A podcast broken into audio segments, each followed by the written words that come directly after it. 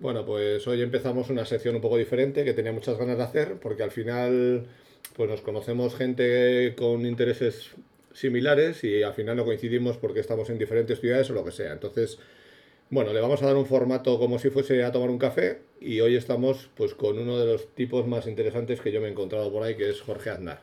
Hola Jorge, buenas tardes. Hola, buenas tardes. Te presento en un segundito. Eh, Jorge le conocí en Anti-Event, que es el evento que, que organizan Ayara, Cata y demás. Y nada, en cuanto le vi ya me sorprendió un poco su perfil porque venía del diseño y tenías una, una, base técnica muy potente. Y sobre todo ya cuando sacaste un libro de, de Albers de interacción de color y tal, ya me dejaste onubilado. Y a partir de ahí pues surgieron algunas cuantas conversaciones bastante interesantes. Entonces nada, yo quería saber un poco qué tal estabas, qué andabas haciendo, qué te interesa. Bueno, ahora lo que más me interesa es sobre todo visualización de datos y aplicar, intentar resolver problemas con los datos o visualizar los problemas que están en los datos. Es decir, por ejemplo, tengo un proyecto que se llama Forno, que surge de una discusión con un amigo que es un negacionista del cambio climático y le he dedicado un proyecto de visualización de datos con todas las temperaturas registradas en la estación del aeropuerto de Zaragoza desde el 51 hasta hoy para ver cómo ha ido aumentando la temperatura. Y entonces ahí vas viendo cómo, cómo ha ido aumentando la temperatura cada año, cómo cada vez hiela menos, o sea, la temperatura es bajo cero, cómo cada vez en verano nos asamos literalmente con noches tropicales, que no era muy normal aquí. Una noche tropical es cuando el termómetro no baja de 20 grados. Y por ese lado. Luego, por otro lado, tengo otro proyecto que se llama BizLife, que es después de una nefasta experiencia buscando información sobre un pleno en el Ayuntamiento de Zaragoza. A partir de ahí me bajé toda la información y he creado un proyecto para que la gente pueda buscar lo que se presenta cada partido político, es decir, qué hacen con nuestro voto qué, cosas presentan y a partir de ahí he ido generando estadísticas y, demás. me parece brutalísimo. Me ha, encantado lo que has dicho porque eh, ya sabes que tengo una especial, no sé, admiración así por los profesionales técnicos porque no, se dedican a hablar, sino dicen, no, que estoy discutiendo contigo y te voy a demostrar con datos. Me parece, me parece brutal. Eso, me lo de, eso lo aprendí de mi madre, que mi madre en esto del Twitter eh, se volvería loca porque mi madre siempre decía no te quejes, inténtalo hacer tú. O sea, eh, no te va a servir de nada quejarte si no hacer nada. Y lanzó un tweet, ¿no? Por eso cuando una vez, eh, bueno, en Madrid di una charla sobre este proyecto de visualización de datos y transparencia y, iba y la titulé Iba a quejarme en Twitter y me lié. y en vez de quejarme, me lié y me he liado bastante, la verdad. Pero ha sido, ha sido interesante. Sí, ah, pues me parece súper chulo. El otro día tuve yo un poco una media enganchada y de hecho el podcast este va un poco por ahí.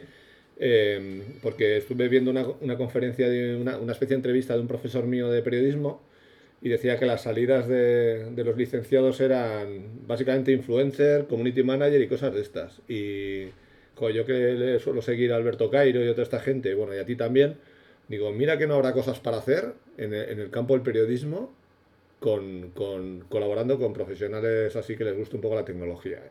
Claro, es que, bueno, siempre te fijas en Estados Unidos, pues lo que está haciendo el Washington Post, que la, el departamento de gráficos lo lleva un español, Chiqui Esteban, está Alberto Cairo en Miami y lo que está haciendo, lo que hacen casi todos los periódicos en Estados Unidos es aportar aportar más valor y han encontrado un campo como es la visualización de datos. Y hoy he leído un tweet que, por ejemplo, el Financial Times ha cambiado la cabecera y la segunda sección es gráficos. Es decir, antes no estaban los gráficos, ahora ya tienen dedicado eh, un apartado que es todo de gráficas. Joder, me parece fantástico. Creo que va a poner a jugada además. Es que el único valor que pueden aportar es que realmente te expliquen una historia en profundidad y que puedas eh, entenderla. O sea, la, la inmediatez ya no, no, no tiene sentido, ¿no? Pues no sé, lo que he hecho mucho de menos, a ver qué opinas tú, es que, y ahora en enero es el Bilbo Stack, es que no hay puntos de encuentro entre profesiones diferentes. O sea, eh, los periodistas no se encuentran con la gente técnica, los diseñadores tampoco, y cada uno tenemos como nuestros hilos y no, no veo la manera de romperla, no, no he encontrado ejemplos.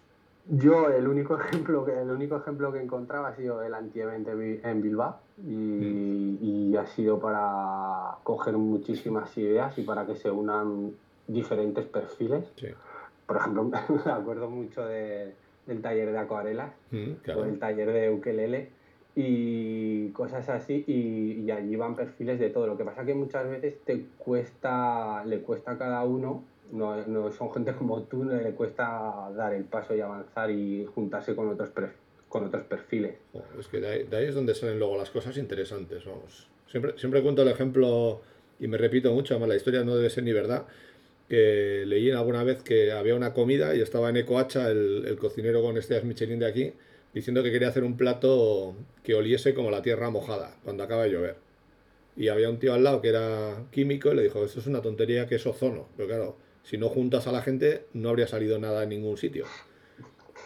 Y, no, lo sé, mira, yo es que te imagino a ti, te imagino a gente de la Facultad de Periodismo, a gente de Sociología y a artesanos, y estoy seguro que salen cosas interesantes, segurísimo.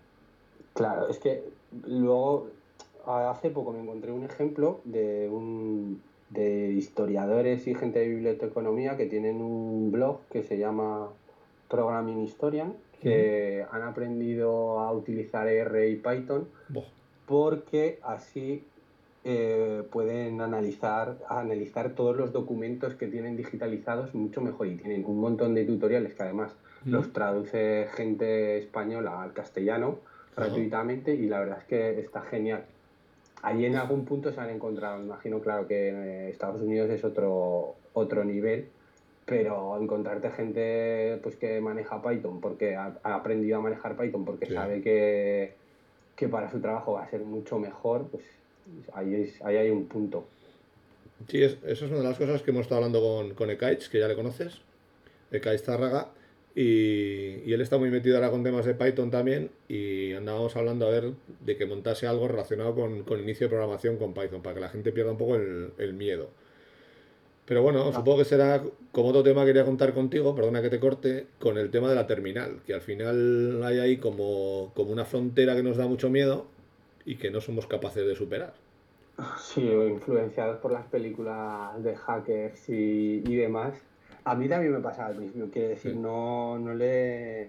El, mi, mi relación con la terminal empieza cuando estudiaba diseño, tenía un profesor que nos daba freehand, nos enseñaba freehand, y me dijo una cosa, que es de las cosas que más me acuerdo, que me dijo, cógete todos los comandos, en aquella época pues era 1999, creo, eh, te coges todos los comandos, te los imprimes en un folio, te los apuntas en un folio, te los imprimes y te los aprendes. ¿Y por qué? Porque cuanto más rápido seas con el teclado, más tiempo vas a tener para pensar en qué hacer. Es decir, no estar perdiendo tiempo con el ratón, dice, porque el ratón está muy bien, pero al final pierdes tiempo. Sí. Y a partir de ahí sí que, sí que pues es por ahorrar tiempo, eh, además es muy rápida. Sí que es verdad que no que, la entrada es un poco no sé cómo decirla, tiene un una es, durilla, es durilla. Es, es, duro, es duro y muchas veces no sabes lo que lo que quieres hacer, pero para moverte bueno, yo básicamente ya utilizo la terminal, o sea, para hacer casi todo, para copiar, mover, irte a un directorio, irte a otro, abrir, eh, casi todo es vía terminal. Si me vieses a mí te morirías de risa porque ahora estoy trabajando en remoto y me toca documentar, entonces tengo que lanzar el, sistema de documentación con un, par de atajos de, terminal y, claro, si comento algún fallo ya eso ya no va, ya no puedo trabajar, no es como abrir un archivo de texto. Y entonces estoy como con miedo. Y así se empieza, claro. Sí, sí. Eh, de hecho, tengo pendiente el post ese tan chulo que escribiste sobre la terminal y lo, y lo tengo que ir mirando. Y recursos hay, es más un tema de, joder, de cómo se plantean las cosas, porque tienes que hacer una instalación NPM, no sé qué, no sabes ni lo que estás haciendo y, y todavía mantengo esa sensación de, digo, lo voy a romper, un poco como las personas mayores. Y, y en los perfiles no técnicos nos pasa eso y claro, es que no sé qué opinarás, pero últimamente cada vez veo más la sensación de que el diseño, es que no quiero ni llamarlo gráfico, está 10 años por detrás, pero 10 años. Y me da mucha pena. O sea, eh, entonces, claro, ya ni siquiera hablamos de eso, hablamos de pensar en formas de trabajo colaborativas, en, en gestión de, de cambios, no sé, me parece que, no sé cómo se va a resolver esto, pero soy bastante pesimista. Sí, yo, yo también soy bastante pesimista en este, en este aspecto. Sí. Eh, entonces, no lo sé, no lo sé. Eh, decías antes lo del anti-event y, y, no sé si tendría hueco un, un, open space que mezclase diseñadores tradicionales con programadores, vamos, pero pero no lo sé, si, todo lo que se ha estudiado de, tener en claro las artes gráficas y entender la imprenta y todo eso, eh, no conozco a ningún diseñador, digamos, tradicional que, que haya tenido una charla con un tío de sistemas. Y ya, pero ahí, empieza, ahí empiezan los problemas. Ahí, claro, hay que romper barreras. Sí. Y es más, yo el Open Space no diría que sea para, solo para diseñadores mm. y... No, no, a ver, intentaría enfocar por allí, los llevaría ahí arrastrándolo pero ya lo que hablábamos antes, periodistas, no sé, mm. de, todo, o sea, sí, eso, todo. eso sería muy chulo. Eso sería Muy chulo. Pero me has dejado muy, muy, asombrado con el tema que has contado de la historia. Creo que ahí hay un ejemplo chulo para contar. Sí, sí, ahí me lo encontré porque estaba, bueno, estaba buscando como una librería para para tocar los JSON que se llama JQ y, a partir de ahí encontré, estaba buscando y estaba buscando en inglés todo el rato y digo voy a buscar si, porque a veces dices voy a buscar si hay algo en castellano y, y, me encontré eso y empecé a leer y tienen una, además tienen una introducción a Python, lo que pasa que es la versión 2.7 y ahora se va, ahora va por la 3.7 y el cambio de la 2 a la 3 es muy grande, bueno, y tienen un montón de tutoriales y tienen un montón de series y lo que llevan es mucho, mucho tiempo escribiendo y la verdad es que me sorprendió. Me pone profesor de historia o no sé qué. Claro, te choca, ¿no? Sí, pero en mi experiencia no, conocía a muchos profesores de historia que, que manejen Python. Pero me quito el sombrero, ¿eh? Mira, este, este, hace un par de semanas hemos estado en el comité en Málaga, nos hemos ido hacia afuera y así el Marqués, que es mi compañero, ha estado dando una charla sobre documentación activa. Claro, había cosas que nos explotaban un poco la cabeza, incluso a los perfiles más técnicos, claro, eran procesos automatizados para ir documentando sobre la marcha. O sea, era una cosa bastante mm. potente.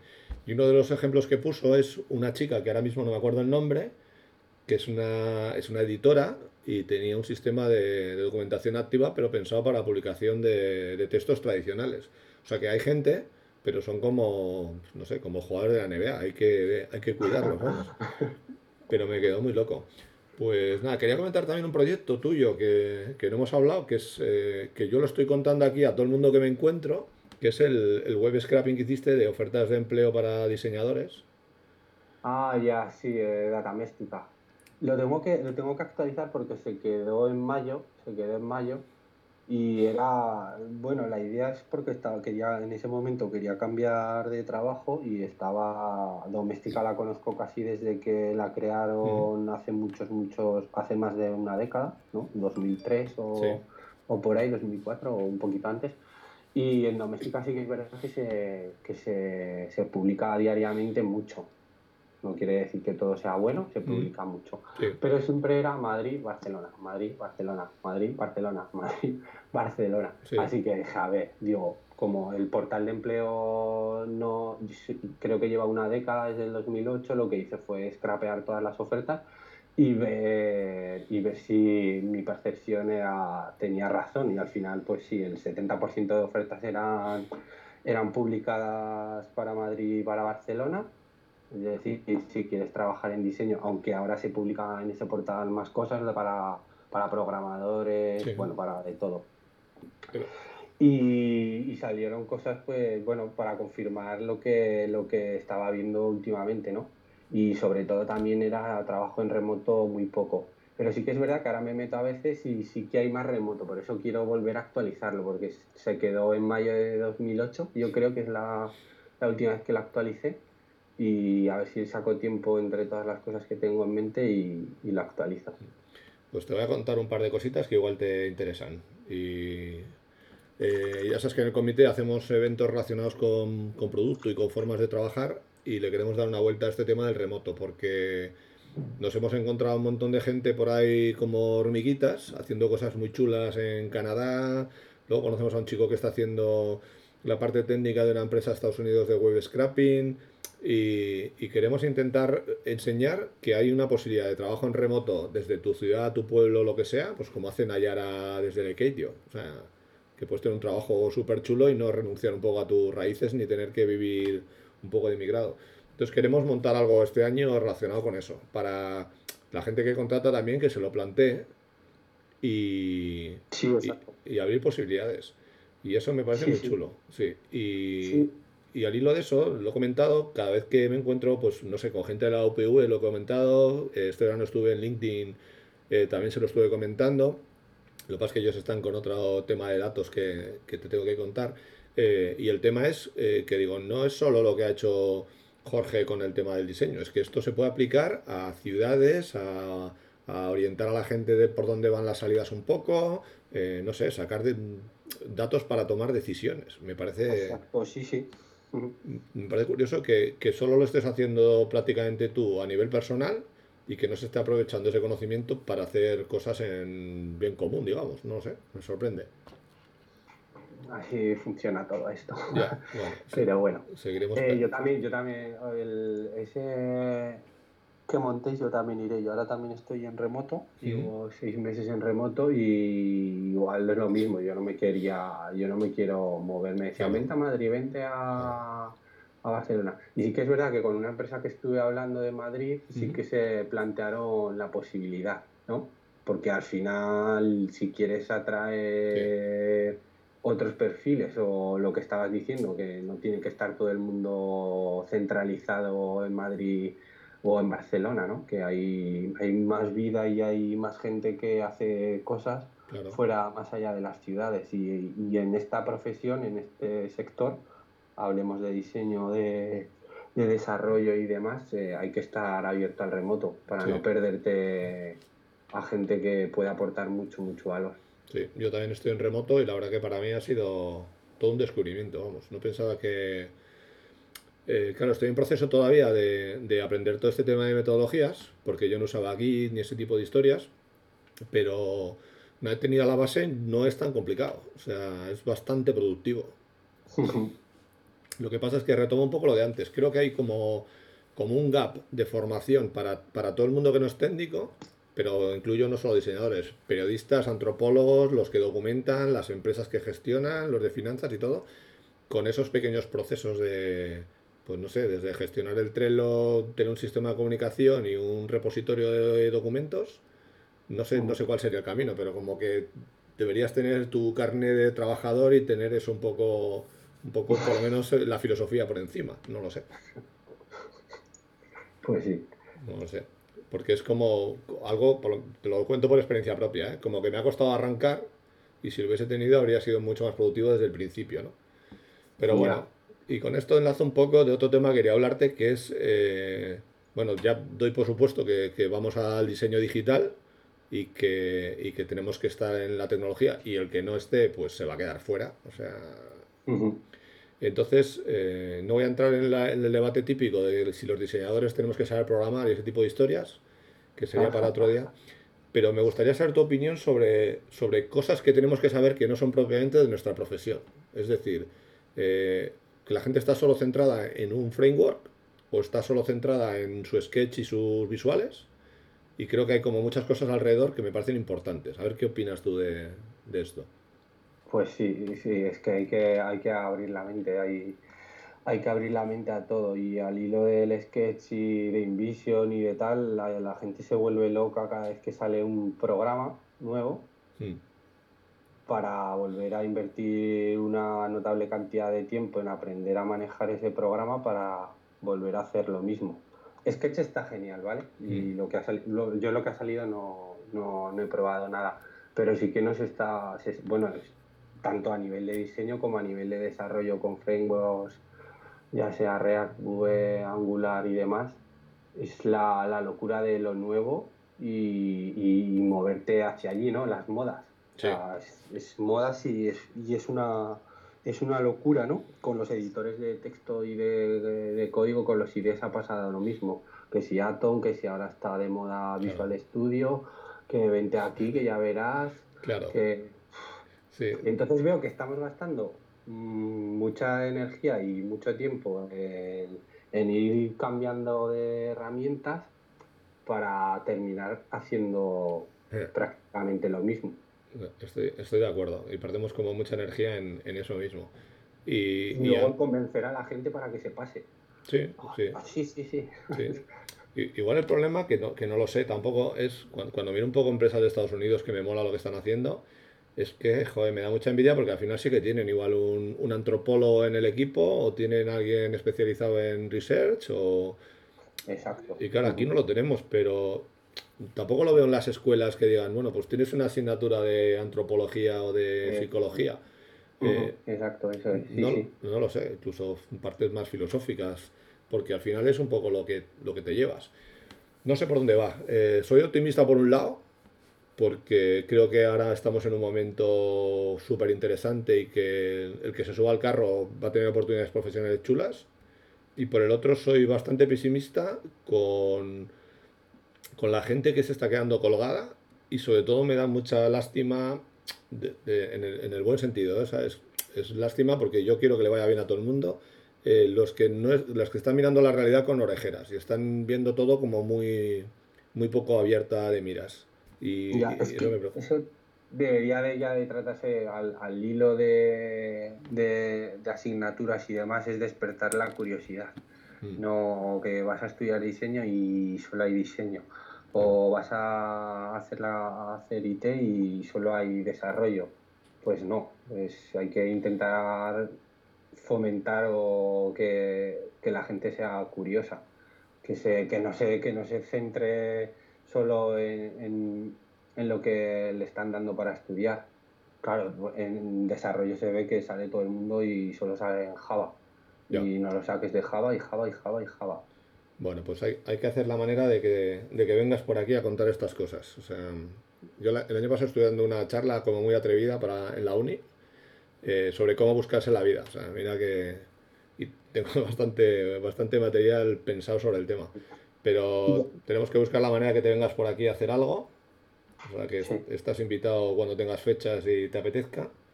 Y, y- Con suficiente tiempo para conciliar, suficiente. sin problema, ya buscamos luego los recursos y montamos algún encuentro pues con la gente que está haciendo cosas aquí interesantes y, y sacamos algo chulo. No sé si quieres comentar alguna cosita más que te quede por ahí en el tintero. eh, creo que te pasé un tuit cuando hablaste con el profesor de periodismo Sí, de una oferta que era el periódico en Los Ángeles, Los Ángeles Times, sí, que curiosamente no, no buscaba no buscaba más periodistas. claro. Ahora ni me acuerdo de memoria el tweet, pero ofertaban un montón de un montón de puestos y para acometer un cambio, ¿no? Me imagino que fijándose o lo que hace Washington Post o el New York Times o, o los periódicos punteros allí, y ninguno era, no buscaban periodistas. Claro, claro, Los periodistas ya los tenían, claro. ya los tienen en la redacción, Mm, buscaban otro tipo variado de perfiles y De me perfiles. pareció muy, muy, muy interesante y muy curioso. Además, Pues, justo sí. te acaba de leer lo que habías hablado con el profesor de la carrera. Sí, bueno, pues eso básicamente es lo que estoy intentando documentar, porque el origen de esto es esas charlas que daba en la universidad para ayudar a los chavales y tengo recopiladas, pues no sé, 80, 90 profesiones que no veo en, en los anuncios aquí y que son un poco ese tipo de perfiles, sea, investigación. eh, f- mira, es que el otro día estuve con una cosa muy loca con una fotógrafa especializada en, en partos. O sea, hay oportunidades como muy locas, pero ya si entras en tecnología hay muchísimas más. Y voy a intentar compartirlas de esta manera para que, bueno, pues la gente las escuche sin más, no, no, no pretendo mucho más. Pero creo que hay oportunidades ahora mismo para hacer cosas interesantes. Sí, lo comparto. Y una cosa, he escuchado un podcast, ha estrenado BBVA Data un podcast y me ha gustado, eh, dura poquito, dura 22 minutos, lo compartí en Twitter. Ah, Y me ha gustado mucho porque ahora no me acuerdo, el chico había, eran cuatro personas hablando, solo había un chico y le han preguntado qué debería de estudiar la gente para dedicarse a los datos y ha recalcado, ha recalcado un par de veces el tema del diseño. Bueno, para que para darle otra vida porque dice puedes tener los mejores datos Y, y, lo demás, que si luego te cascas una gráfica en 3D al estilo de que hemos visto televisión española, Venezuela, etcétera, etcétera, etcétera, o truncas más los ejes o demás, o, o lo que sea, y, me ha gustado, me ha gustado mucho la, la referencia. Ah, perfecto, pues le tengo que echar un vistazo y eso lo compartimos eh, luego. En otro lado, otra queja y ya termino. Pues, pues el, año pasado salió el presupuesto del Ayuntamiento de Zaragoza, eh, dedicaban 100.000 euros al diseño. Ahora exactamente no sé cuál es el presupuesto total de Zaragoza, pero es la quinta ciudad de, en base a población. Me parecía ya ridículo, pero me pareció más ridículo que hubo una enmienda en un partido que lo quería rebajar a 20.000 euros. Ya. O sea, dar 20.000 euros en diseño en un año. Como, y, y, por supuesto el PDF venía con gráficas en 3D terribles que ahí se ve que no se habían gastado un duro en diseño ni en nada. Hay que juntarlo. Pues hay que seguir peleando entonces. Pues me gustaría hablar de vez en cuando contigo porque siempre sacamos cosas súper interesantes.